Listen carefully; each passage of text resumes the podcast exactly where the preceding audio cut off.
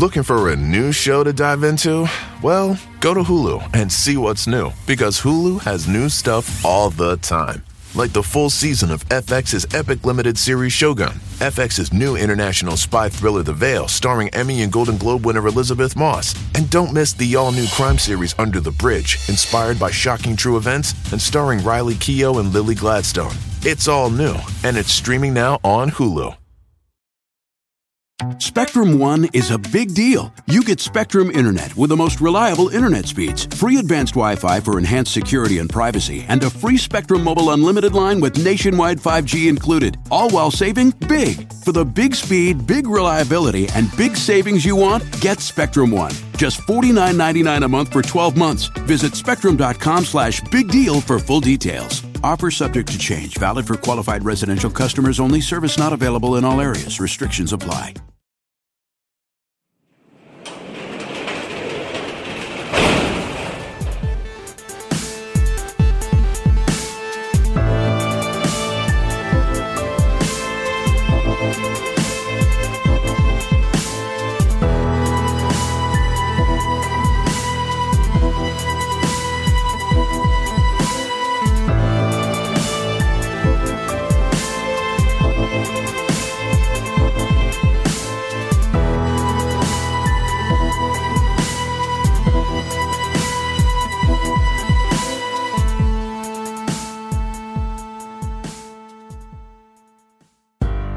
Welcome to True Crime Garage. Wherever you are, whatever you are doing, thanks for listening. I'm your host, Nick, and with me, as always, is a man that's still angry that Pluto is no longer considered a planet, the Garage's stargazer. He is the captain. Guess it's all relative.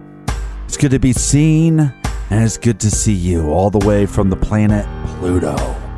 Thanks for listening. Thanks for telling a friend.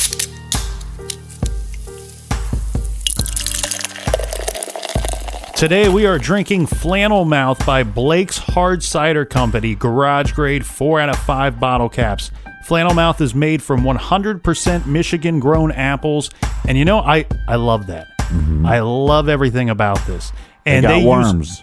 they use a wide there's no worms they use a wide array of late season table and dessert apples this combination gives it a sweet flavor that finishes incredibly smooth and our fridge is full today because of these incredible souls Up first in Ballyclare, UK, Miss Lauren. Cheers. next we have a thank you this says thank you for the bloody awesome podcast please visit australia sometime cheers from leah and victoria australia Well, bloody cheers, mate. We also have Dave up in Montreal. And breaking my unplanned theme of people outside the United States, mm-hmm. let's say hi and cheers to Brian in Central Illinois. Hi, Brian. Next, we have a beer recommendation that says try left hand fade to black. Much hmm. love from Stacy in Denver. I love left-hand beers. Ooh, and I have I have two I have two thank yous here, Captain, saying the same thing. So these are these are two people saying that they have Mad Pod Captain crushes. This is uh, this okay. is Valerie in West Bend, Wisconsin, and Vanessa in Grove Heights, Minnesota. So Whoa. I tell you what, if you haven't done so already and you have a captain crush, you need to go and show it by sporting a Team Captain tank top from the TrueCrimeGarage.com store page. And don't worry, we're working on Team Colonel tanks as we speak. And last but not least, we send a big thank you to Chris in Bayonne, New Jersey. So thanks to everybody for filling up the fridge this week. And if you want to buy us around for next week's show, go to truecrimegarage.com, click on the donate button. Yeah, and then for anything true crime, check out truecrimegarage.com. And uh, we got the store there. We got a bunch of t shirts for sale. We got the old episodes. We got the bonus episodes, the Brick of Family Murder episode. If you haven't listened to it and you need something to listen to during the holiday, a bunch of podcasters, they take breaks. Uh, we didn't know we're allowed to take breaks, so we didn't take one. Happy 4th of July, everybody. All right, everybody, gather around, grab a chair, grab a patriotic beer, one of those good old American beers, and let's talk some true crime.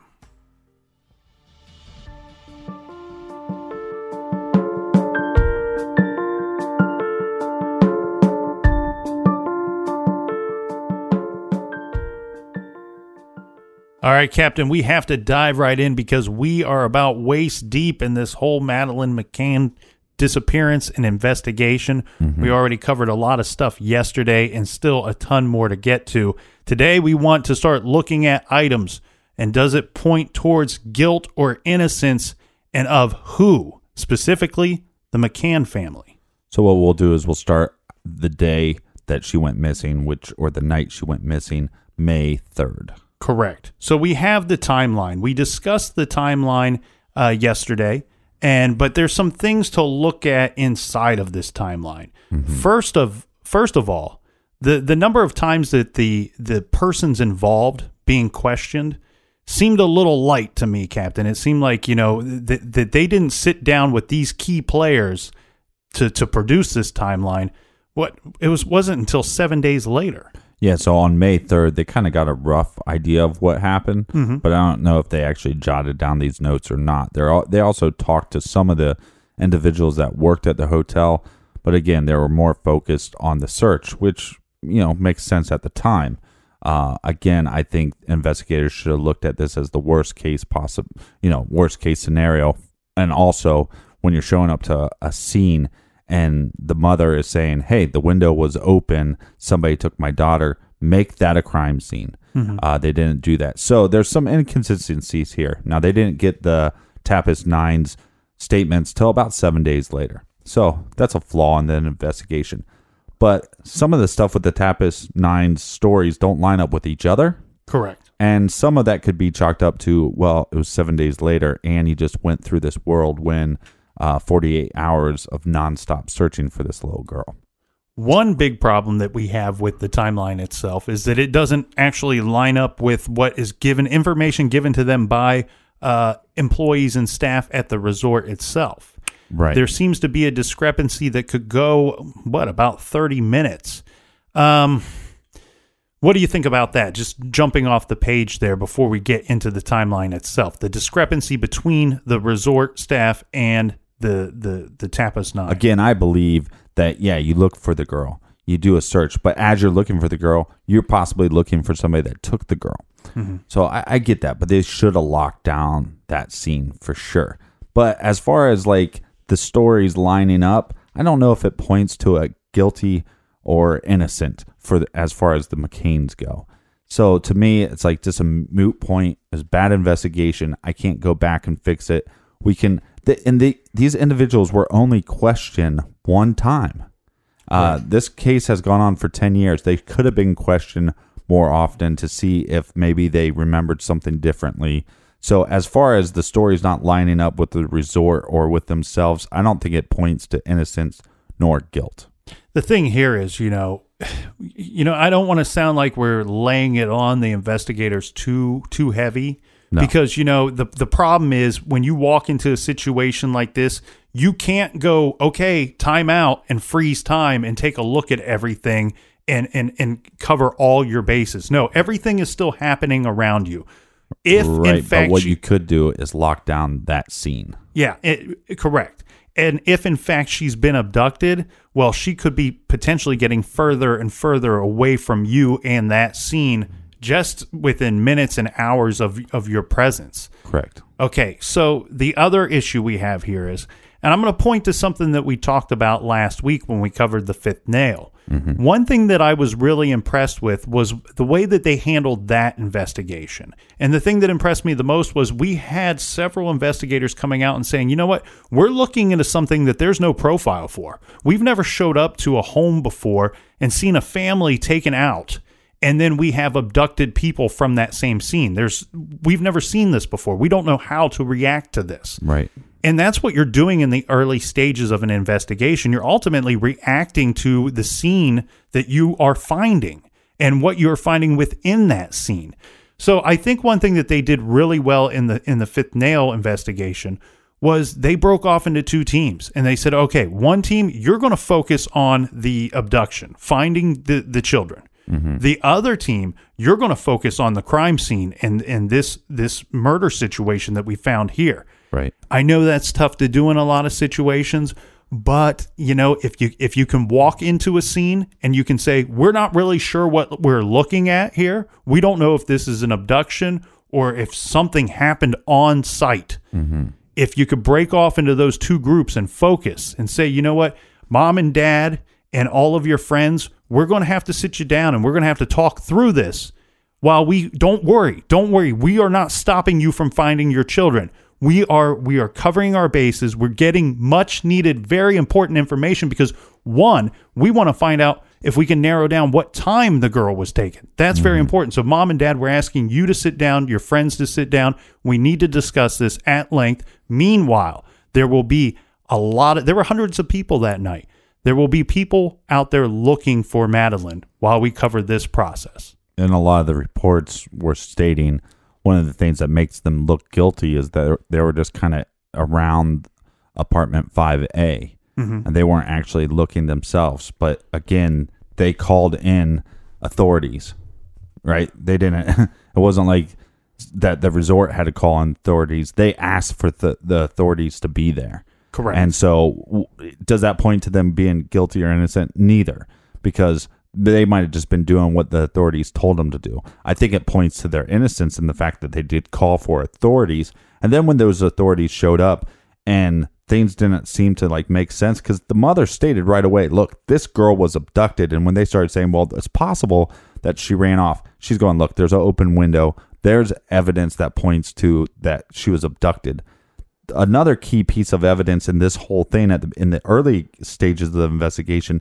is that Kate McCain she's uh, she would state that she wanted the FBI involved.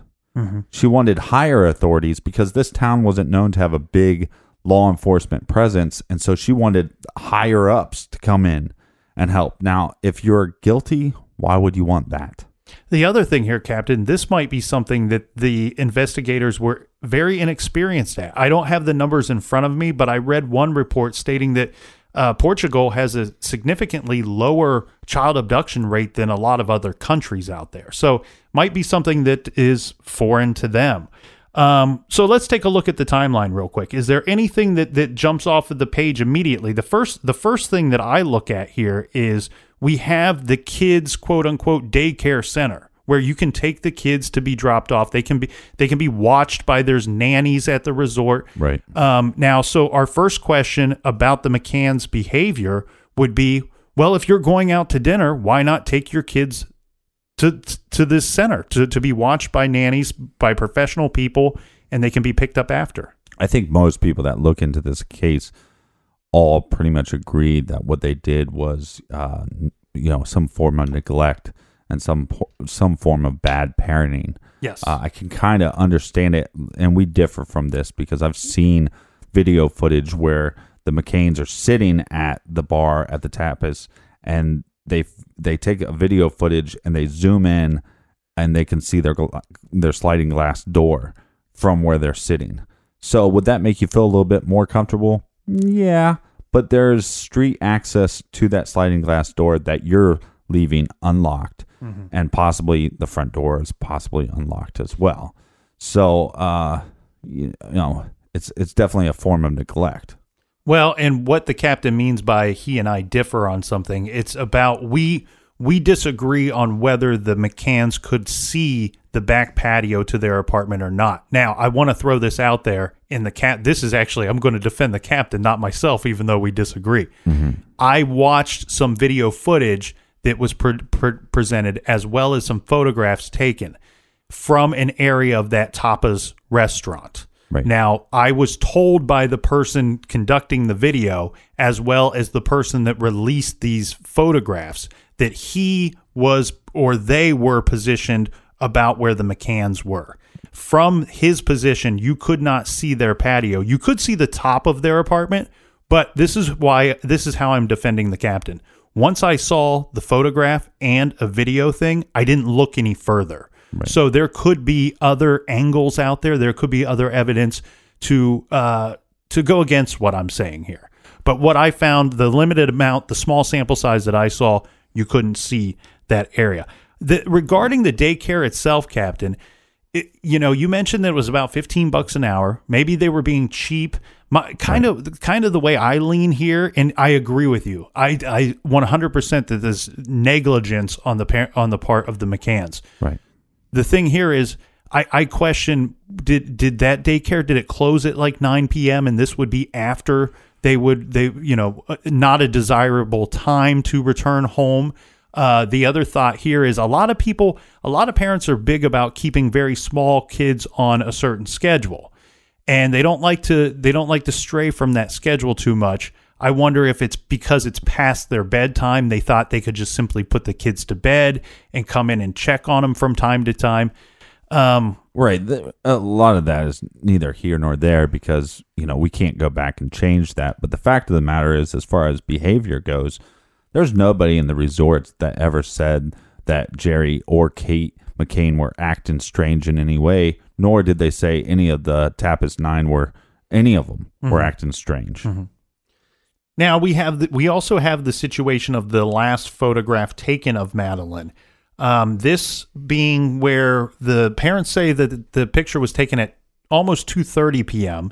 Uh, the clock on the camera reads about 1:30 p.m. and the McCanns simply later state that the clock is off on the camera by one hour. Do you do you find any suspicious behavior here or anything that points towards uh, this would you know no, showing I think, some I think of guilt? I think it's one of those points that people bring up in this case, like that, it, like it's a big deal. Mm-hmm. Uh, because we were talking about this earlier. It's kind of like the Brandon Lawson case. You feel like if you can solve one line, that maybe you can solve the whole case. Right. And I think any big case like this, I mean, JonBenét Ramsey, Casey Anthony, there, there becomes these minute details. And if you can solve that, then you can solve the th- whole thing.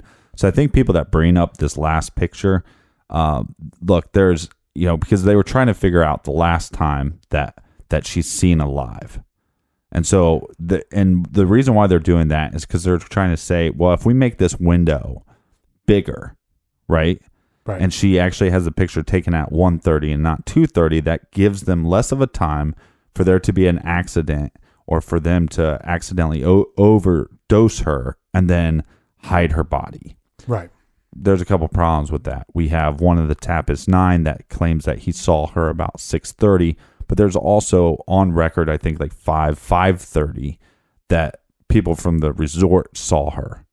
Right. So again, this picture doesn't matter because we already have people seeing her afterwards. And that leads us to our next thing here. We have David Payne, who just after 6:30, he stops off at the tennis court. He talks to Gerry McCann for a 2nd And according to what report you hear, either Gerry asked David to go check on Kate and the children at their apartment in 5A, or David asked him, "Oh, where's Kate and the kids?" and Right. then decides to go up there. Um, it doesn't matter who asked who what, in my opinion. Uh, but like the captain said, we have David Payne saying that he sees Madeleine during this time. One thing that has fallen into question the lead investigator uh, on this early in the investigation, who has, I should point out, has been removed as far as being the lead investigator in this. Um, he points out a major inconsistency here. He states that he has some reports from the Tapas Nine stating that David Payne was at the McCann apartment for close to 30 minutes, where you have Kate McCann stating he was there for more like 30 seconds or one minute. He's there for a very brief time period. Again, a lot of these details that they're asking him about come seven days later after 48, 48 hours of crazily, crazy, is that even a word? Crazily, is that that's a word? that's, I just made, I'm going to stick with that. That's- crazily looking for this three year old child. That's on the vocab test and the computer. Yeah, uh, and pewter land. um, sorry about that. But w- the thing here is, it's and look, it it's Fourth of July. We're a little loose. Sorry. I think to me, to me, this does matter because after this guy leaves, after David Payne leaves, well, we only have the McCanns after that saying that Madeleine's okay and that Right. she's at the apartment. So to me, this 30 seconds to 30 minutes does matter. Uh, the problem I have here is why can't you just why can't you just tell me that you know there should be there should be a way to figure this out. You, you if you have multiple people saying one story is true compared to the other, then you would likely believe that that story A is is more believable because you have other accounts of that same Well, again, statement. okay. Here, here's why it doesn't matter that much. One, you should question them again, but they didn't. Uh, they should have questioned him multiple times. They should have questioned him that night. They should question him the next day. They should have they should have seven days of stories. And and then look, some of that stuff is going to change, but all that changes the time window is by thirty minutes. So it either goes from four, you know, maybe four hours to three hours. I know I just said thirty minutes, but it's it, it doesn't change it that much. I mean, we're talking about maybe he sees them at six thirty, maybe he stays till seven. So then the police are called about ten o'clock. Right. So uh, you got a three hour window that something happened, and then you're going to have to, and you're going to have to hide this body. Now, mind you, that at six thirty when he's talking with um, Gerry McCain, he has an hour long tennis lesson, so he's not even getting back to the room for another hour. Right. So his tennis lesson would have started at six, and it would have finished at seven. So he would have he would have been returning, depending on whose story you believe. Uh, he would be returning right around the time that David Payne would be leaving, if in fact David Payne was there for approximately thirty minutes. Right. And it, does this matter? Maybe it matters because it changes as far as the timeline goes, but it doesn't point either innocence or guilt towards the McCains. So we have a situation here, Captain, where we have Gerry and Kate McCann. They're arriving at the Tapas restaurant approximately eight thirty-five.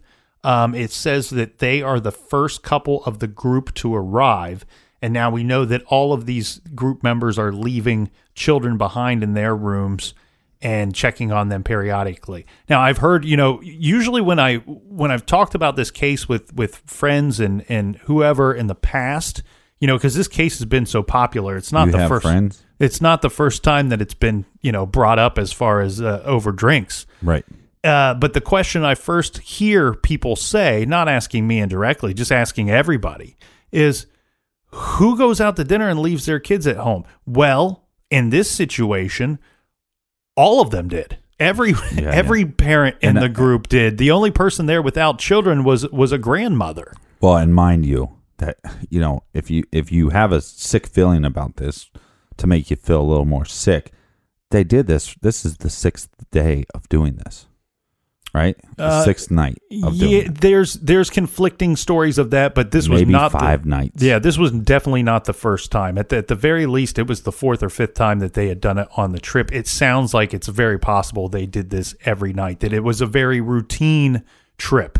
That they, you know, they did a dropped the kids off at the daycare during the day, went out, did some things, spent time with the family, dur- you know, afterwards, and then it's kids go to bed, parents go down to the tapas bar and restaurant to eat and drink. Right now, but hear me out on this though. I mean, think about somebody that had you know decent house, right? You've been to a buddy's, they got a decent house, they got a pool, and uh, I was just hanging out with my buddy the other the, the other week.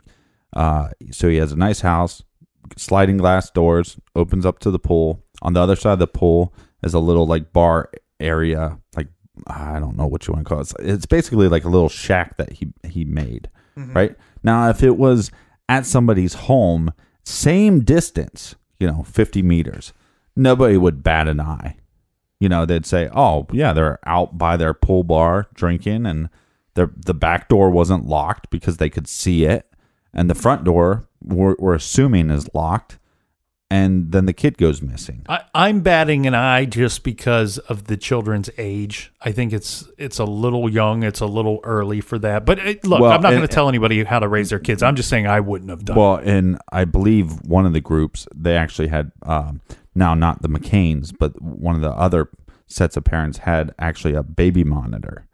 So, uh, look, I I think it's definitely you know form of neglect, and if the McCains could go back and do it all over again, you think they would do that? Heck no. Here's where we have our first problem, in my opinion. You know, we those are all been items that have been discussed and and really been debated uh, to to to, to the end. Right. Um, so far, I don't see anything pointing in the, the direction of guilt or not guilty. Um, here's where we have our first problem, in my opinion. 905. Uh, Gerry McCann returns to the apartment. I said during our timeline yesterday that he returned to the apartment through the unlocked patio door to check on the children. Now, one the big problem here is that this story has changed that on one occasion on at least one occasion gerry reported to the authorities that he in fact went through the front door, uh, which which he states was locked at the time. Went through the front locked door to check on the kids, and on another occasion says that he went through the unlocked back patio door. Well, let me explain this. Like I said, they they did this probably five to let's just say five to six nights, right? Mm-hmm. So the first couple nights, what they did was people would take turns checking on each other's kids, but they all locked their do- doors, and so they had to have the keys to get into the doors, right? So when you're asking somebody seven days later, he's not remembering one night; he's remembering multiple nights. So, and again, I think the McCains even said that the first few nights that they're there, they actually didn't go through the sli- sliding glass door. Uh, they were actually going through the front door. Correct. So again, inconsistencies of stories, but uh, and the the police always point out that you know the the McCains say that they're going through the sliding glass door, but all the other parents are saying that they're going around to the front of the building. Well, the ones that were going around to the front of the building were the ones that were on the second floor because that's how you got to the second floor. So there's inconsistencies there. Right, because you can't enter through your patio that's on the second floor. It's a balcony. Mm, right. So is is it inconsistent? Is he being nefarious? I don't think so. I think he's just misremembering. But when it comes down to it, what it comes down to is what he says when he opens up the door. You know, the door was open up a little bit. He looks in, he sees the twins, but he can't necessarily see Madeleine. Well, that's only possible if you're coming through the back of the room and not through the front door because if you opened up that front door, you would have saw her first Well, the because thing she would be the, the first person in sight, uh, in the eyesight line. the thing here is, Captain, uh, we have a, we have a issue because one would ask, well, why would you why would you stray from going through the front door? Well, and and then change to the back door. The the thing here is, it's a longer route. You Right. know, and it, it, they said that they were worried about noise, about waking the children. That could be it, but it's also a longer route. If you look at the route taken to enter the patio compared to the front door, you almost feel like with the front door, you almost feel like you're walking out of the resort, leaving the resort. You're beyond the wall. You're now traveling along the street to get up to that front door. Where if you are going through the patio, you pretty much feel like you're staying within the walls of the resort. And it's almost about half the trip when you break down the time uh, to get from, you know, if, to, comparing the two. The patio is about half the trip. Well, right, and if you go through the if you go through the back door, uh, you the back sliding glass door, you just have to peek in to the room. If you go in the front door, you have to actually go through that room so you can take a leak or whatever. Gerry says that when he's in there, he sees that the door is now open quite a bit more than what he thought that they had left it when they went to dinner. The other thing here, too, is he would later report, you know, that he, he believed that he felt some kind of presence. Looking back, he says he felt some kind of presence in in the apartment. I, I believe he did. Yeah. Um, the thing here is, well, what about the window? And I know we, I know we kind of come to that at the end of their timeline, but this is something we should keep an eye on and monitor as we go through the timeline, right? Because right now, Gerry's not reporting the window being open. Right. Right now, Gerry's not reporting that the door to the bedroom blows shut because he created some kind of draft, depending on which way he entered the apartment. Okay, well, the window to the wall. Um, let's get into the window right after this quick beer break.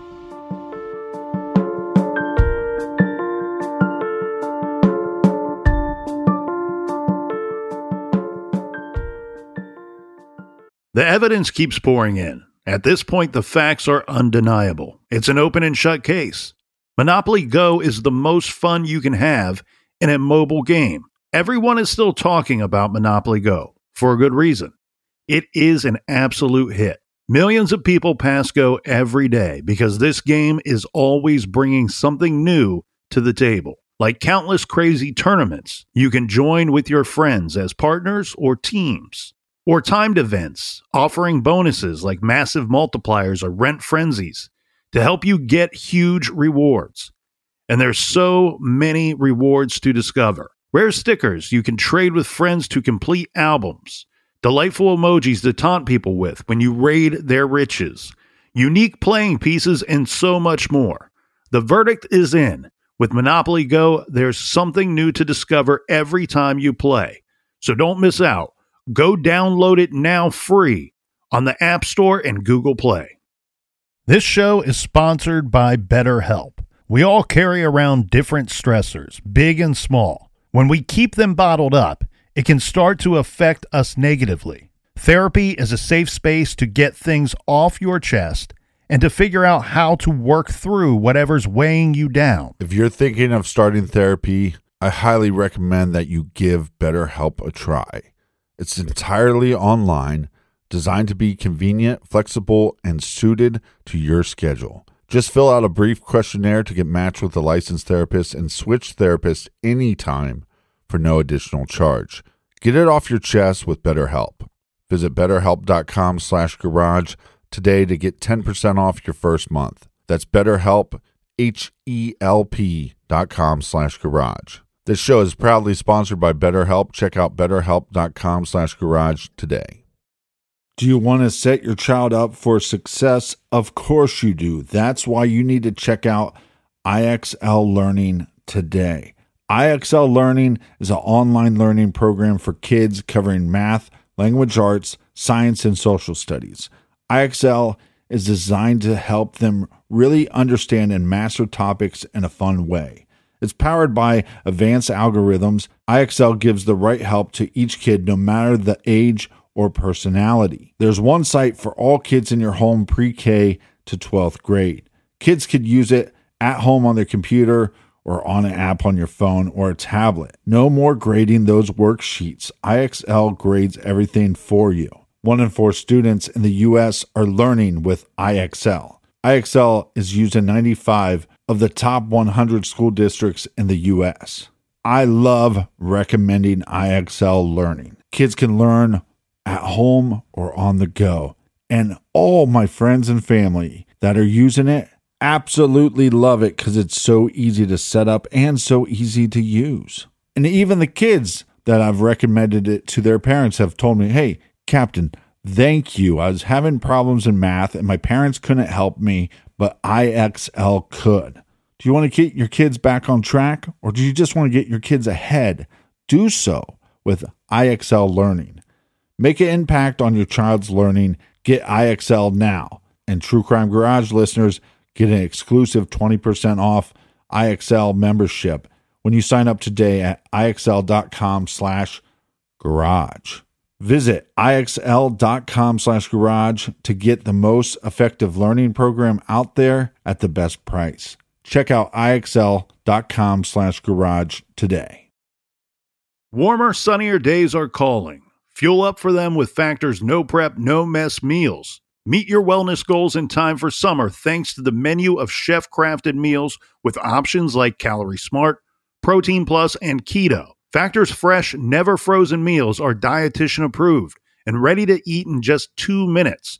So no matter how busy you are, you'll always have time to enjoy nutritious, great tasting meals. With 35 different meals and more than 60 add ons to choose from every week, you'll always have new flavors to explore. Crush your wellness goals this May with dietitian approved meals and ingredients that you can trust. Make your day delicious from breakfast to dessert. Stay fueled with easy, nutritious options.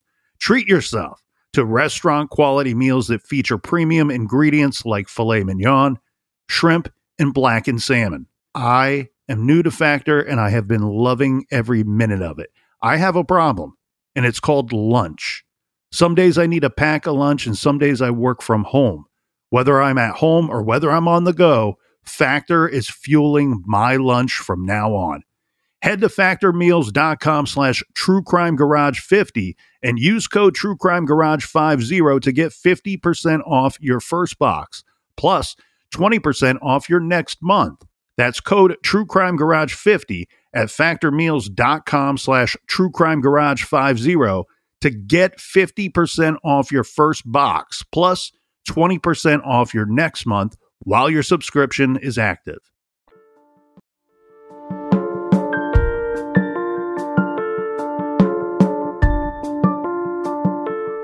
All right. Welcome back to the Captain and the Colonel show. Cheers, mates. All right, let's not get to the window yet because there's something we, we got to get to the window first, right? Okay. So let's say let's go with this. At 9:30, this is when Kate is supposed to go back up to the room and check on the kids. Instead, we have Matt Oldfield and Ru- Russell O'Brien. They are leaving the table to go check on children as well. Mm-hmm. So Matt then offers that he will check on Kate's kids while he's away from the table, which is not going to be very hard because he can be told that the patio doors are unlocked and you can just go in that way, Matt, and check on the kids, right? Right. We have some problems with Matthew Oldfield's statements, and one of them being that he doesn't physically see Madeleine McCann. He states that he kind of just, you know, kind of peeked into the door. He he thought the door was open more than than what he was told it should be. You know, but mm. that at the time didn't matter anything to him. He didn't know that the McCanns left the door closed. He didn't know that Gerry found the door open and then closed it more. So he he notes that the door is open. He just kind of peeks in, He sees the twins. sees the twins. He also just kind of listens with the old ear. Mm, don't hear anything. Nothing. Nothing seems wrong here. Everything's good. I got to run and check on some other kids, and then I'm back at the restaurant. The other thing, though, that he points out here, the thing that I think that is very important, is he also, even regardless whether the door is open, slightly ajar, all the way open, whatever, he doesn't. He at no time gives any evidence to point that the window is open at this time either. Right. So no evidence from Gerry or Matt that the window is open. Well, and there's no evidence of the window being open because there was multiple times that different people had to walk around to the front of the building. So by them walking around to the front of the building, maybe they looked over, but they would have noticed if you know because there's this metal like little tiny like what we talked about like a almost like a garage door on uh, over the window mm-hmm. that has to be open. I think people would have noticed that if they walked by the front of the building. Right. So w- w- the thing here, though, now we have 10 o'clock, and Kate goes to check on the room. Mm-hmm. And she states definitively, she's got that she's got that little piece in there about the door slamming shut or the door blowing shut. And I'm assuming that it's because the window is open and she's created some kind of draft by opening up uh, the patio doors or, or whatever, creating a draft, causing the door to shut. We've all experienced that before. Well, right, and and look, uh, to be fair to these parents, I mean, look, anytime that you'd have to check on kids, you know, you know, like you know, my my stepsons used to sleep upstairs by my room. If I would go to the bathroom upstairs, maybe I would like, you know, peek in. Maybe I want to see both of them, but I kind of listen in. You know, so that's not uncommon. You know, and so I I I assume this is why it's a big deal about the door moving is because I think when Kate went in, I think a lot of these trips that the, the parents were making to check on their their kids were all, it was also I got to use the restroom. You know, Right. we're, we're drinking. I got to take a pee, right? Right. And so I think sometimes you know it's just like uh, when Gerry says, "Well, I went in, but I I don't really know if I or when they say when they sorry I'm a little discombobulated. now I can't even speak. Okay, I'm just going to keep going. Screw it. Um, so I think some of them just went in to take a pee, and then then they're they're going to listen, right? And I think this time, this is why it startled her, is because I think she wasn't really going to check in on them. I think she's just going to take a leak, right? Right, right. Or, or or give a listen or walk by the door. Right, and that would that would suffice, you know. But then all of a sudden, the bedroom door shuts, Mm-hmm. and then she's like, "Oh, what's up with that?" So what's up with that? So she opens up the door and notices the window's open. Right. So, hmm. Let's let's let's not give our opinion yet on this situation, right? Because I want to move on to the next thing. She then flees. She then flee after looking around the apartment looking for Madeleine. She then leaves the apartment, running mm-hmm. back to the restaurant to say that. And there's some different accounts of what she said, but the one that is is repeated every single time is that she says that they have taken her or you know th- she's basically stating that they've that she's been abducted madeleine's mm-hmm. been abducted so now that to me i've never liked that statement i always thought that that was a strange thing for her to say And you and I have had this conversation before, and you point out a very good thing there where you say, well, it's only strange, Nick, to say that until you're the parent and you've seen the window wide open in the same room where your daughter was once sleeping. Mm-hmm. So I get that. I, I'm on your side with that. I have a little issue of her running to the restaurant. I don't know that that was my that would be my first go to.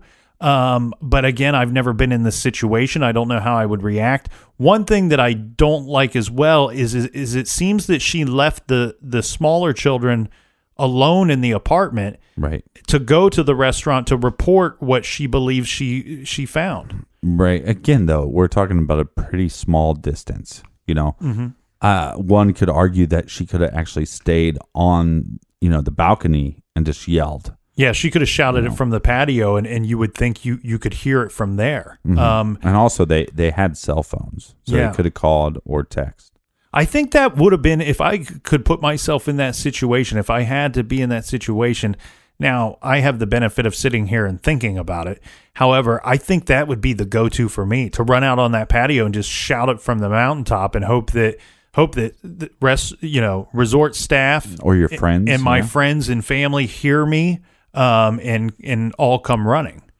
Yeah. Or I mean, again, the thing that I haven't thought much about till you you've brought it up is that she did leave her twins, That's the thing. which are, are way younger. Yeah, remember when we covered the the Columbus case where where the man said he was in the woods with his wife and small child mm-hmm. and he went ahead of the group and he discovered a man beating a woman to death and he he decided to run out of the forest and run to a local business and call the police Right. to me that went unsolved for many many years and i always thought found it to be very strange that he would leave his seemingly defenseless wife and small child behind where this maniac is Right. and then run out and, and call for help. Where yes maybe the window open points to her that, that, that the person has fled. She did check the apartment and didn't see anybody in the apartment. I but i think at that point they weren't erring on the side of caution before when they left the kids alone i would think by this point though you are snatching up those two small children and you're taking them with you to call for help Right, possibly, or just I'm going to run out there, and maybe she didn't make it all the way to the. You know, maybe she only made it 20 meters, you know, and then they came running. Also, this would this would actually make sense on why the the window was actually shut, hmm. because you're looking around and you can't find your daughter, and now you're putting two and two together, and you're going, wait a second, I think somebody came through this. I think somebody came through this goddamn window, right? So then you slam the window shut, and then you could take off running. Hey, they t- they've taken her. You know, I need help. So that would explain why you know when the te- detectives show up and and other people say, well, the window wasn't open. right Um, now let's just go over the evidence on the window. They did take fingerprints. The only fingerprints that they found on the window or anywhere by the window was from Kate. right Again, would make sense because she was in that room. She was in that uh, apartment five A for you know seven or six days at that point. Uh, I don't think they even took um, forensic stuff or fingerprints for a long time afterwards. So, which is odd. Um, another, you know, fail by the investigation. Well, the thing here is, Captain, let's discuss this window because it's been said that the window could not be. It's been said that the McCanns stated that the window was closed and the mm-hmm. shutters were closed. And then you have some people stating that you could not open the shutter from the outside. And I, I'll describe the shutter. It's metal slats. It, like the captain said, it looks like a small garage door that would could drop down and cover the entire window itself. Um, it's controlled by a by what people say a strap or a cord It's like a- inside it's like a pulley system. pulley system that would that would open up this tiny little garage door and then it drops closed. Yeah, you want to think of this as like a like a Chicago storefront or a New York storefront where they have the metal that slides down in front of the storefront. So every morning they have to lift it up, you know, and then you see the storefront, and then you pull back it down when you leave for the night. Here's a, here, look. Uh, ten years of talking about this case, ten years of people looking into this case. All they had to do was test it. They tested it. They had a guy in his fifties, maybe sixties, detective all you have to do is go up, put a little bit of pressure on it, and it lifts up a little bit, and that allows you enough to open up the window, and then you put your hand through and pull on the pulley, and it goes up. Look, Yeah, but for I've this seen I've seen it on video. For, so but for this to work, a couple things have to happen. When I first looked at that window and looked at the shutter, I was very impressed because I'm like, okay, this is not just a shutter to keep the lights out. This is a shutter. it's a security. a security shutter. Mm-hmm. It's a security issue. So the thing here is, I, when I first looked at it, I thought, you know what? That to me appears to be a shutter that you could, I believe you could open it from the outside just by appearance, not even having seen that test conducted. right. My next thought was that if I were to force that shutter open, that I would cause significant damage to it or a good deal of noise. Um, that test that you showed me, it, it appears that they didn't have to create damage to the shutter, and it didn't seem to create much noise at all. No more than it would if it was normally going up or normally going closed. The the issue here though is to get your hand inside the window, then the window needs to be unlocked. Correct? The the mm-hmm. latch lock would have to be unlocked for one to get their hand in to pull the thing the re- the remainder of the way up. Yeah, but I think this goes out to the investigation. They didn't test this stuff early enough. They didn't ask the right questions about this window enough. I mean, I don't know if the McCanns had this window open up earlier or not. Right, and that's So- the thing. That's the thing they were were asked from the get go. You know, what was this window closed and was it locked? And the McCann said, you know what, we can't state for sure. We Right. can say that it was closed, but we can't say definitely that it was locked. And second of all, you know, when they interviewed the staff, the resort staff, the cleaning crew said, you know, it's not uncommon for us to come into an apartment and open up the windows while we're cleaning and then close them before we leave. Therefore, the McCanns could have never even operated the window and it was left unlocked by by somebody that stayed there previously or the ho- the resort staff. I think I swallowed a bug. Um, yeah, and we know that this security system didn't work too well, anyways, because these these little uh, garage doors, if you will, are not on the windows anymore. They actually place bars on the windows. Yeah, and I'll tell you what, that's the selling key to me. That's what sold it for me, Captain. I you showed me that test, and I thought, mm, I I might be wrong about this. But what sold it for me with having a background in property management, I know that that's ext- it's so much of a budget business. You know, you work within the budget as far as improvements go of your property. Right. And therefore, if you're doing a good job, you never pay for any im- improvements that are not needed. So, by the resort placing bars over this window, that tells me that the people that own the property, that run the property and operate it, they believe that you can open up those shutters and those windows from the outside. And I just think with all, like I said, all the evidence and the little tiny details of her stating that the door's shut, which you know you'd think that her coming in the back door would create some kind of vacuum or something, or some kind of current to to make the door shut. So with those little details, to me, that points to them being innocent and that this was abduction. Yeah, I'm with you. The the the things regarding the window points to stranger abduction to me. Um, I but I'm going to back that up by saying that Kate's behavior during that period points to uh to their to them being guilty to to strange. I I find her I find her behavior to be strange. So at by this point, up until Well, ten your o'clock, kid was just abducted. I understand that, but but up until ten o'clock, I have nothing pointing me in the direction of guilty or not guilty. Now we're sitting here at ten o'clock, ten thirty, and I'm I, I've got one strike for guilty and one for not guilty. it seems like with all these big cases, you know, in the true crime world, there's always like one little thing about each case. Mm-hmm. You know, like the, you take West Memphis Three for example. I it's- I have a hard time getting around the fact that there's an eyewitness that says Damien Echols and his girlfriend were coming out of the woods that night. Hard time getting around that. Mm-hmm. Um, doesn't mean that I, I think he's guilty, but I have a hard time getting around that. Now, with this case, we got these these cadaver dogs. We got these blood sniffing dogs. I have a hard time getting around some of this. Yeah, these are like specialty dogs, and and I say that because they they have their own unique specialty that they do. So we have two we have two dogs, right? We we have uh, Eddie. He's the cadaver dog. He's the one that can locate human remains, and it's and it's just human remains. It's not you know animal carcasses or anything like that. Then we have Keela. She's the blood dog, and the way that I've heard it described and read it in reports is that she can detect the smallest amount of blood in different locations. Now, how do they these these two dogs? Not only do they have their their specialties that they're good at, Right. but they also have an extremely good track record.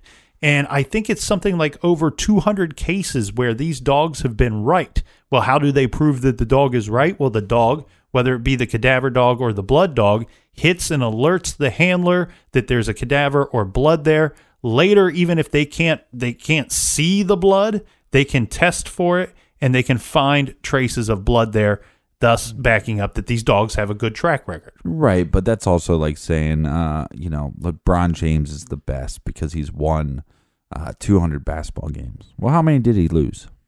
You know what I mean? Right. Like, nobody's perfect. Nobody, but nobody's even stating how many they're they've been wrong on. That's I can't find anywhere. But so here's what here's what happens is a long time afterwards, over 70 days, right? Yeah, so this would be in July. And remember, she went missing in early May. hmm And so they bring in these dogs, and they're going to go through apartment 5A. Yeah. And uh, Amongst other places, they they're going to venture down to the beach and uh, throughout the resort. But it the troubles for the McCanns start in the apartment. Yeah, because what happens here is, and you can watch this, these videotapes yourself on YouTube, but every now and then it seems like the dog handler makes like a little, you know, arm motion, and then the dogs start barking about something, uh, and the dogs end up barking by the uh, by by the in the family room, by by the couch, Right. and uh, then somewhere in the bedroom. So, well, let me describe these two dogs for you, because not only not only do they have their their specific uh, job duties, but they have different ways of alerting. So, the way that I understand it, Eddie, remember he's the cadaver dog. He is trained to only bark when he believes he's detecting a cadaver, a- Right. a- you know, human remains. But he will he will get to a spot that he thinks that he's detecting that, and he's just going to get bark. But you know, he's going to rap, rap, rap, rap, rap. Now the other dog has That's a not how dogs sound. has a different method. Okay, she Keela, when she believes that she's detected blood, um, she will do what I what I believe is called a like a silent alert, where they where she will put her nose or her face on it in the direction of of what she believes that she's detected. So we have two different behaviors by these dogs. Now, I will say I watched I watched the video footage from this, uh, and I was I was I was a little confused. I didn't notice the the handler, the strange movements by the handler. Like you said, there's there's Yeah, he, people like, that shoots his arm out. there's people that are saying that the handler was directing the dogs to behave a certain way. I saw that outside of the apartment, and we'll get to that. But Right. within the test conducted in the apartment, I definitely saw that the dogs seemed to be interested in the couch. Uh-huh. They were also claimed that they were interested in a stuffed animal of Madeleine's, that they were interested in some clothing, this belie- uh, belonging to Kate. Um, and the thing here is, though, I didn't see any definitive behavior from the dogs that would lead me to believe that. I saw multiple times where they would walk past the, the clothing, they would walk past the stuffed animals. They the dogs were other than the couch seemed to be behaving strangely. And they were hitting on the couch and as you said it was the the area behind the couch that they seemed to be really honing in on. Right. And but then they're also I mean the cadaver dog went pretty nuts in the bedroom. Yeah. Um so look, I mean we could go through every little minute detail of that video. Watch it if you're interested. Basically what the police because of these dog because of these dogs and how much they've been right, the the police basically the Portuguese police came out and was like, "You know what? Here's what's happening." What we believe is that there was an accident, maybe from the couch to the window. She fell, broke her neck, or whatever, and you guys covered this up because you know we have blood samples now.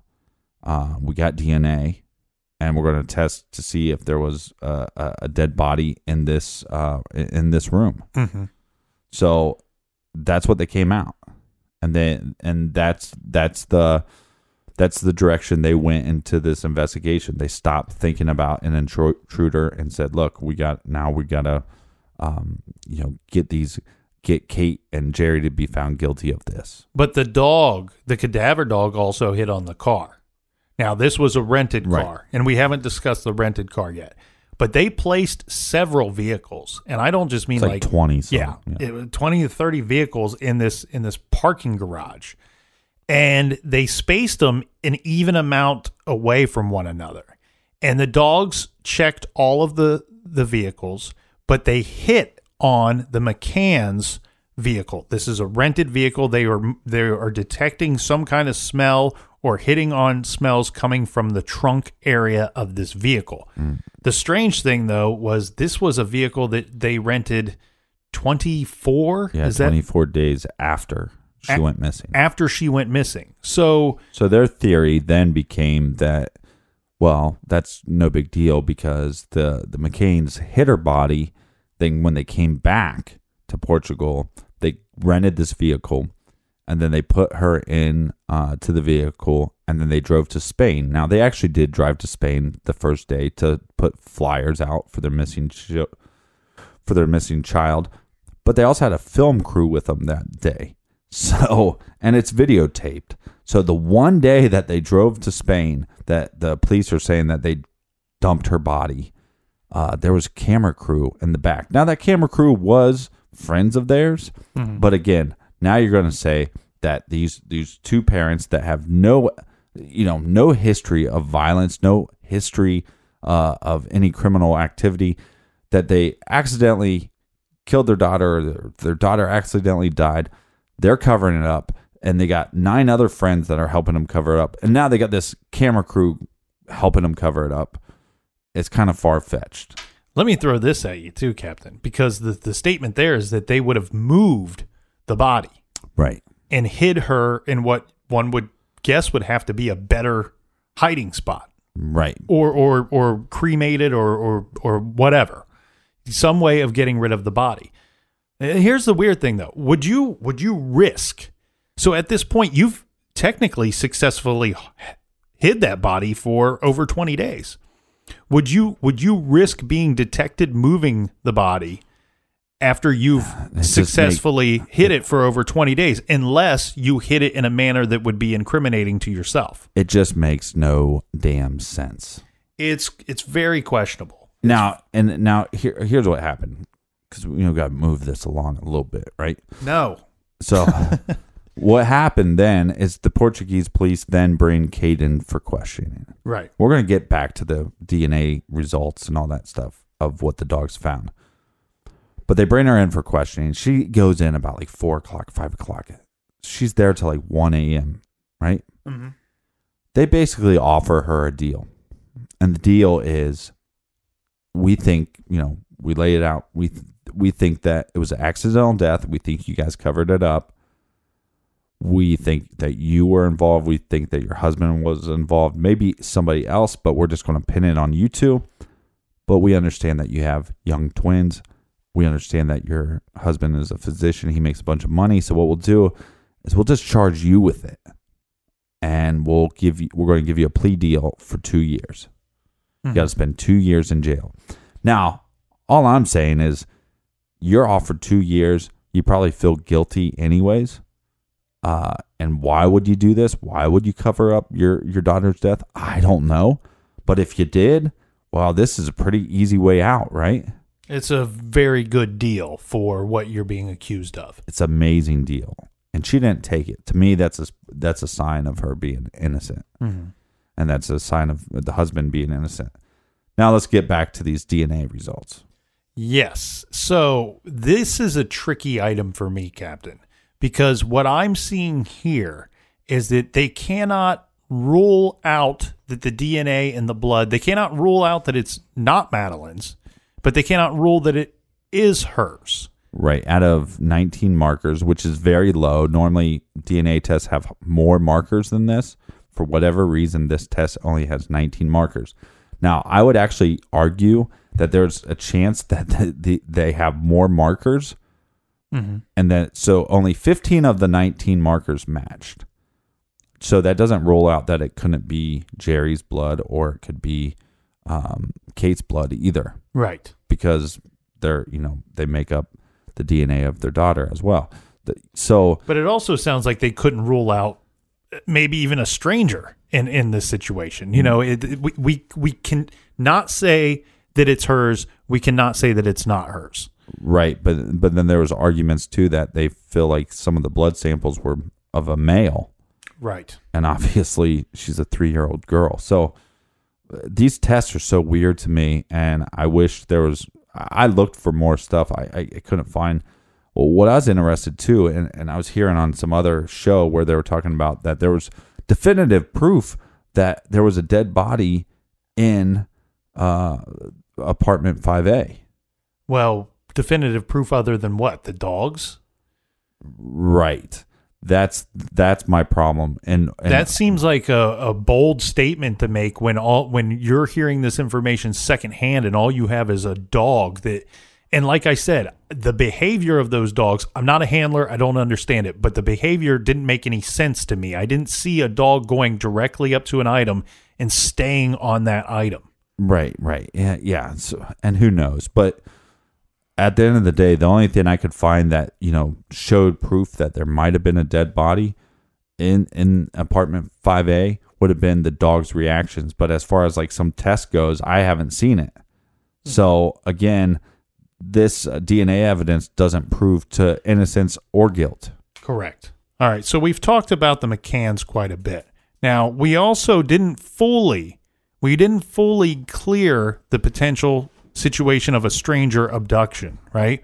We talked about that a lot, but let's get back into that because as of recent, there's been some more developments as far as that being a likely possibility. Mm-hmm. The first is being a man by the name of David Reed. Who is he? Well, he's a convicted British sex offender. He moved to the area to where Mad- Madeleine McCann went missing in 2004. This was after being released from prison for sexually abusing young girls. Mm-hmm. He was living approximately 30 miles from where Madeleine was staying with her family, this in 2007. The other thing that the authorities are looking at is a certain a certain behavior that was going on. So t- from 2004 to 2006 in we're going to have to extend this area out. I'm going to say in the area, but we're talking about a large area here. Right. Okay. 30, 40 miles. Yeah, so there there's 12 break-ins and these are all break-ins to to people staying there on vacation. During these break-ins, whomever is doing this, they are assaulting sexually assaulting girls that are of the ages between 7 and 12. Mm-hmm. Now, I want to be clear here. David Reed is a suspect in at least one of those break ins, maybe a suspect in all 12 break ins. We're discussing an area that is so large, in fact, that authorities, it took them years to realize that there's a potential that these are actually linked together. Right. Now, as far as this investigation goes, yes, that behavior would fall into somebody that might go into the apartment and abduct Madeleine McCann. That certainly follows that behavior. People breaking into different vacation homes. Right. The problem here, though, Captain, is in those 12 incidences that we have, the authorities are stating that they have over they have 38 persons of interest in those cases. And he is he's just only one of them, one of 38. Well, and also David Reed is deceased. Yeah, he passed away in 2013. Um, and they believe that he moved there in 2004 because at the time Portugal had no sex offender registry. Yes, and also uh, a couple other things is not only was he maybe involved in these uh, break-ins and these sexual attacks, but there was also some other claims um, once he started becoming uh, known in the community and people started saying, "Hey, you got to look into this guy." Uh, some girls came forward and made some claims. Now those charges were never pressed, so technically innocent until proven guilty. Uh, but this guy was uh, traveling like he would sing and play guitar in Yeah. bands. Yep. Uh, he, I, I know of at least one confirmed where because of these attacks, he was attacked himself why he was playing. Oh, really? Like they they went, we know what this guy is. He's a he's a pedophile. Uh, he's committed crimes. He has some allegations against him. He might be creating more crimes, and they they pummeled him right in front of everybody. So, um, does he match any of the descriptions? Pseudo. Uh, right, but as we mentioned, there there's a lot of people that would match some of those descriptions, and and I actually, in my opinion, um, he's he's not as close as some of the, the you know he's not as close as Gerry McCann, in my opinion. Very true. Um, but yeah, yeah, he vaguely matches the description. Yeah. So one of the other theories about this was n- not that it was a abduction, but it was actually a burglary that went bad. Yeah, so this this has come about what just in the last year, year and a half, where Scotland Yard they're saying that they are looking for possible links to burglaries and bogus charity collectors in the area at the time. They have released two of these EFIT images of mm-hmm. Portuguese men that they would like to identify. There were four separate sightings of charity collectors on the afternoon of May 3rd at Praia da Luz, where she was taken from. One man approached a property near the Ocean Club at about 4 p.m. in that, that afternoon. Police say there was also a very large increase in the number of burglaries in the area between January and May back in 2007. And one possible scenario, like the captain pointed out, was that Madeleine, not assuming that nobody would be in this apartment, that it was going to be broken into, they were going to steal valuables, and that Madeleine had disturbed a burglar. Right. But you, you're going in to grab a TV and oops, I got a kid. Oh, come on. Give me a break. This is the dumbest idea that I've. This is dumber than most of my well, ideas. I do want to stay on this for uh, for a minute. You know, so th- these collectors, these charity quote unquote charity collectors that they're looking for, wh- how did this come about? Why did they stand out so much? Well, these were people that were walking around and collecting money for different organizations, but one thing that they were collecting for was orphanages. Mm-hmm. And how did they know that these are fake charity collectors? Because when they would get engage in conversation with these people that they're trying to get money from, they would say, "Oh, I'm collecting for this orphanage in this city." Well, the police are like, "That's your report to me? Are you sure that's what he said because there's no orphanage in that city?" right. So they learn that these are these are con artists, and they believe they don't know. They believe that there's a link between these fake charity guys and the increase in in the burglaries in the area at the time. Yeah, because the idea would be, well, let's go in with the charity, and even if we don't get any money, that we get information.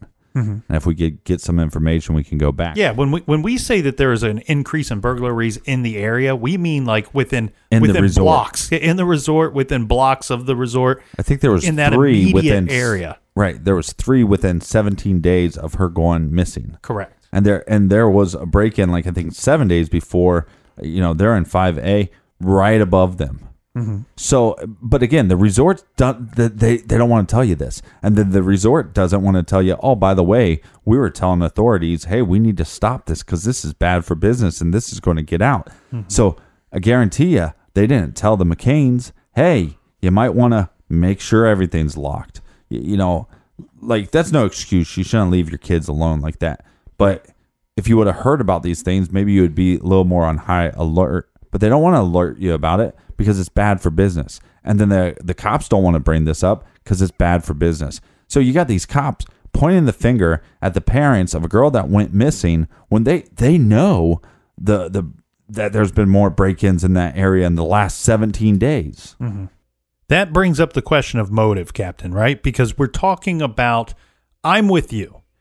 As far as we're talking about a burglary gone bad. Of bad, course you're here with me. I'm stuck with you. We're in the garage. We're talking about a burglary gone bad. So I break into a place. I'm looking for cash and jewelry. This is something that I've done multiple times, right? Because of course. I do it all the time, every weekend. How do you think we got these new mics? I get inside and I'm startled by the presence of a little girl who might even be too young to identify me, seeing that she does not know who I am. And you don't know if she knows karate or anything. So I'm going to I'm going to abduct that girl as a you know what? Maybe this kid is more valuable than what I came in here looking for. Or maybe I'm going to abduct her because she saw me. I think this is a jump. This is a bit of a, a, a this doesn't it feel like they're reaching here, Captain, where they're like, you know what? There's we're we're see we see this uptick in burglaries, and maybe it's no coincidence that this happened at the same time that a small girl was stolen from an well, apartment. and what's weird is this is the theory that's coming from the Scotland Yard police. So it has nothing to do with the Portuguese police. If it had something to do with the Portuguese police, I would say, well, this makes sense because they don't want you to fear for abduction. They don't want to fear for sex trafficking. They want you to fear just a break in. Mm-hmm. It's a break in gone bad. But but it's weird that it comes from the- from the Scotland Yard police. I think this is stupid. The the motive is purely it's it's sexual or to sell into s- sex trafficking. It's ridiculous. So that's, that's the motive. So without even discussing it, you want to dismiss the what what motive the McCanns might have, right? So we we have we you're stating that the motivation would be sexual or some form of abduction motivation. The McCanns it, it seems like their situation would be a bit of a leap for a little bit of a stretch and a reach as well for to to make a motive out of their their daughter accidentally died. yeah, they're physicians. If if they walked in and their daughter had an accident, they're going to call an ambulance. They're going to call somebody for help. They're doctors. They took an oath. I have a lot of nurse friends. They took an oath. They take that serious. But Captain, they they were sedating their daughter, and she died possibly of an overdose. Why, why wouldn't they cover that up?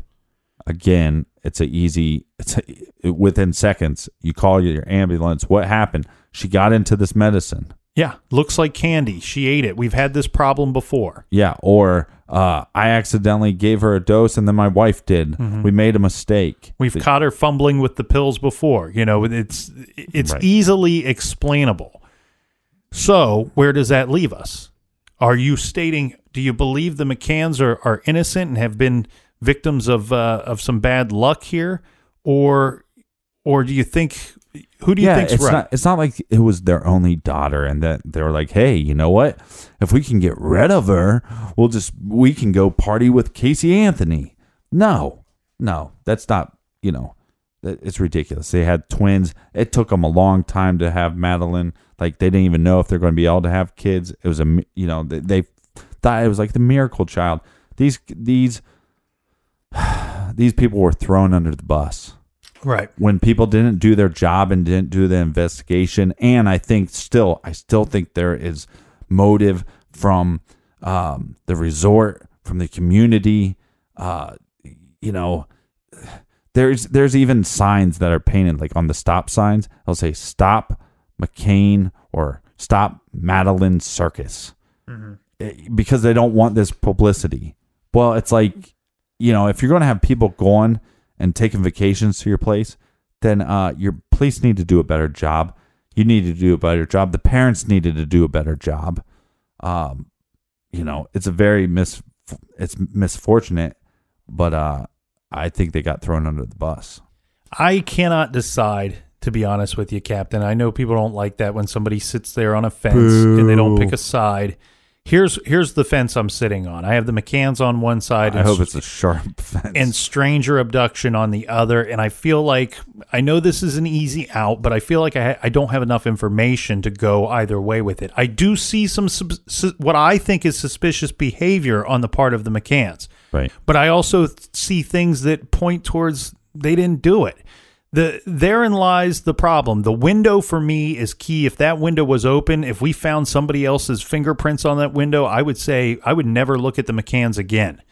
Um, so the window for me is key. One thing here, and I'm going to throw this little theory out there, and it's slightly different than than some some other ones that we've already presented.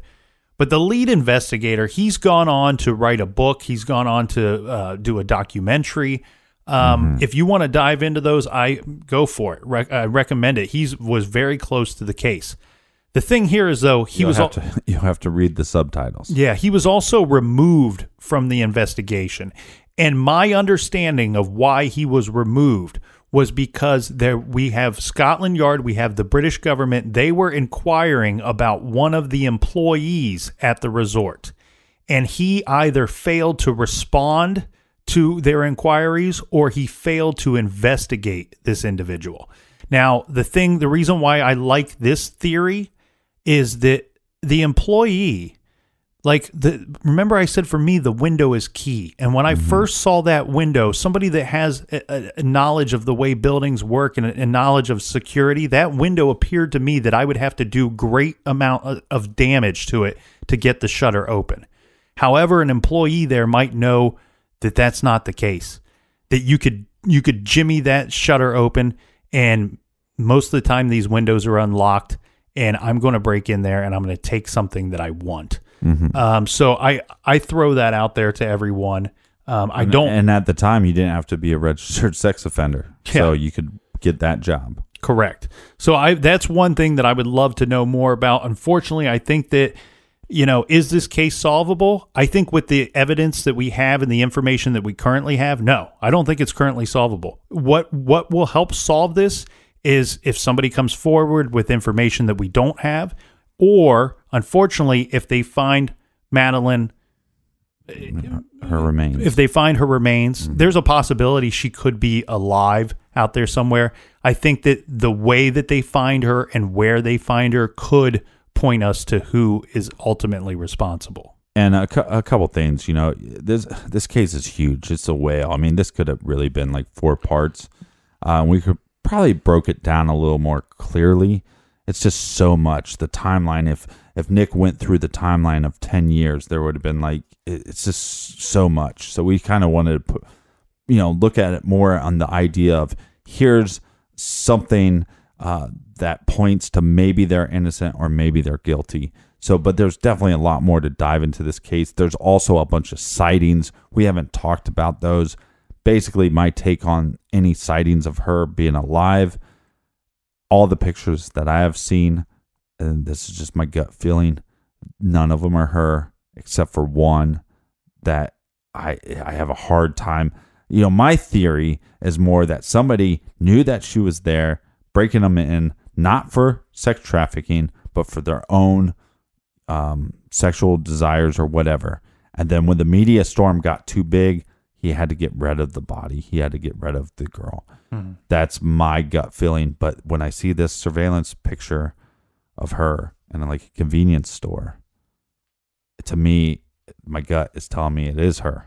So if that's true, then where is she and who has her? And just before this summer, they were making announcements to everybody that was traveling anywhere overseas to take a picture of Madeleine with you and look around and look for her. It's 10 years later and they there's still there's still some hope out there.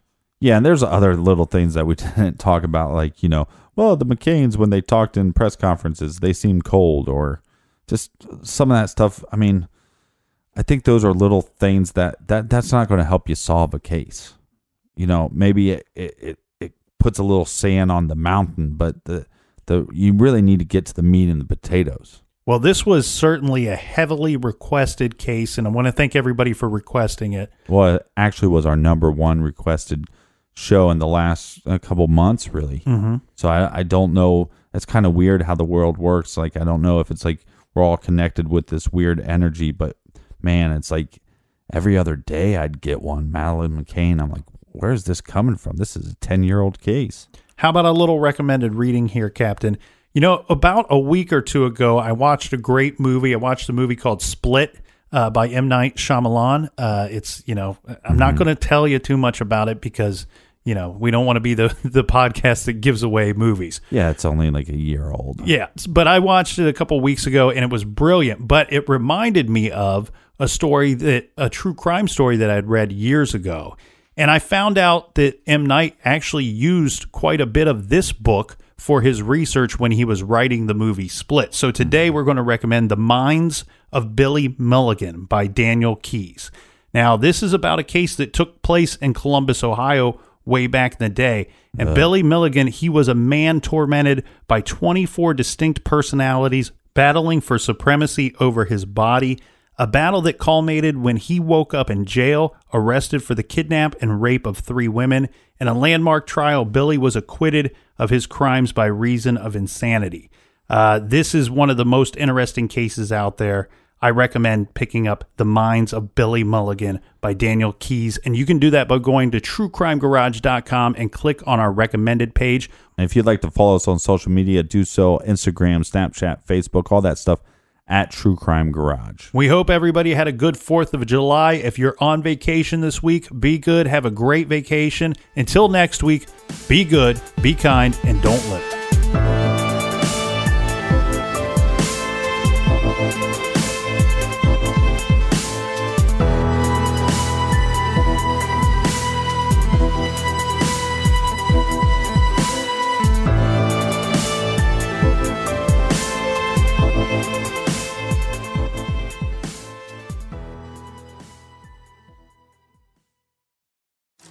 Hi, it's Martha Stewart. You know, I spend a lot of time thinking about dirt. At 3 a.m., at all hours of the day, really. What people don't know is that not all dirt is the same. You need dirt with the right kind of nutrients. New Miracle-Gro organic raised bed and garden soil is so dense, so full of nutrient rich, high quality ingredients. Miracle-Gro is simply the best.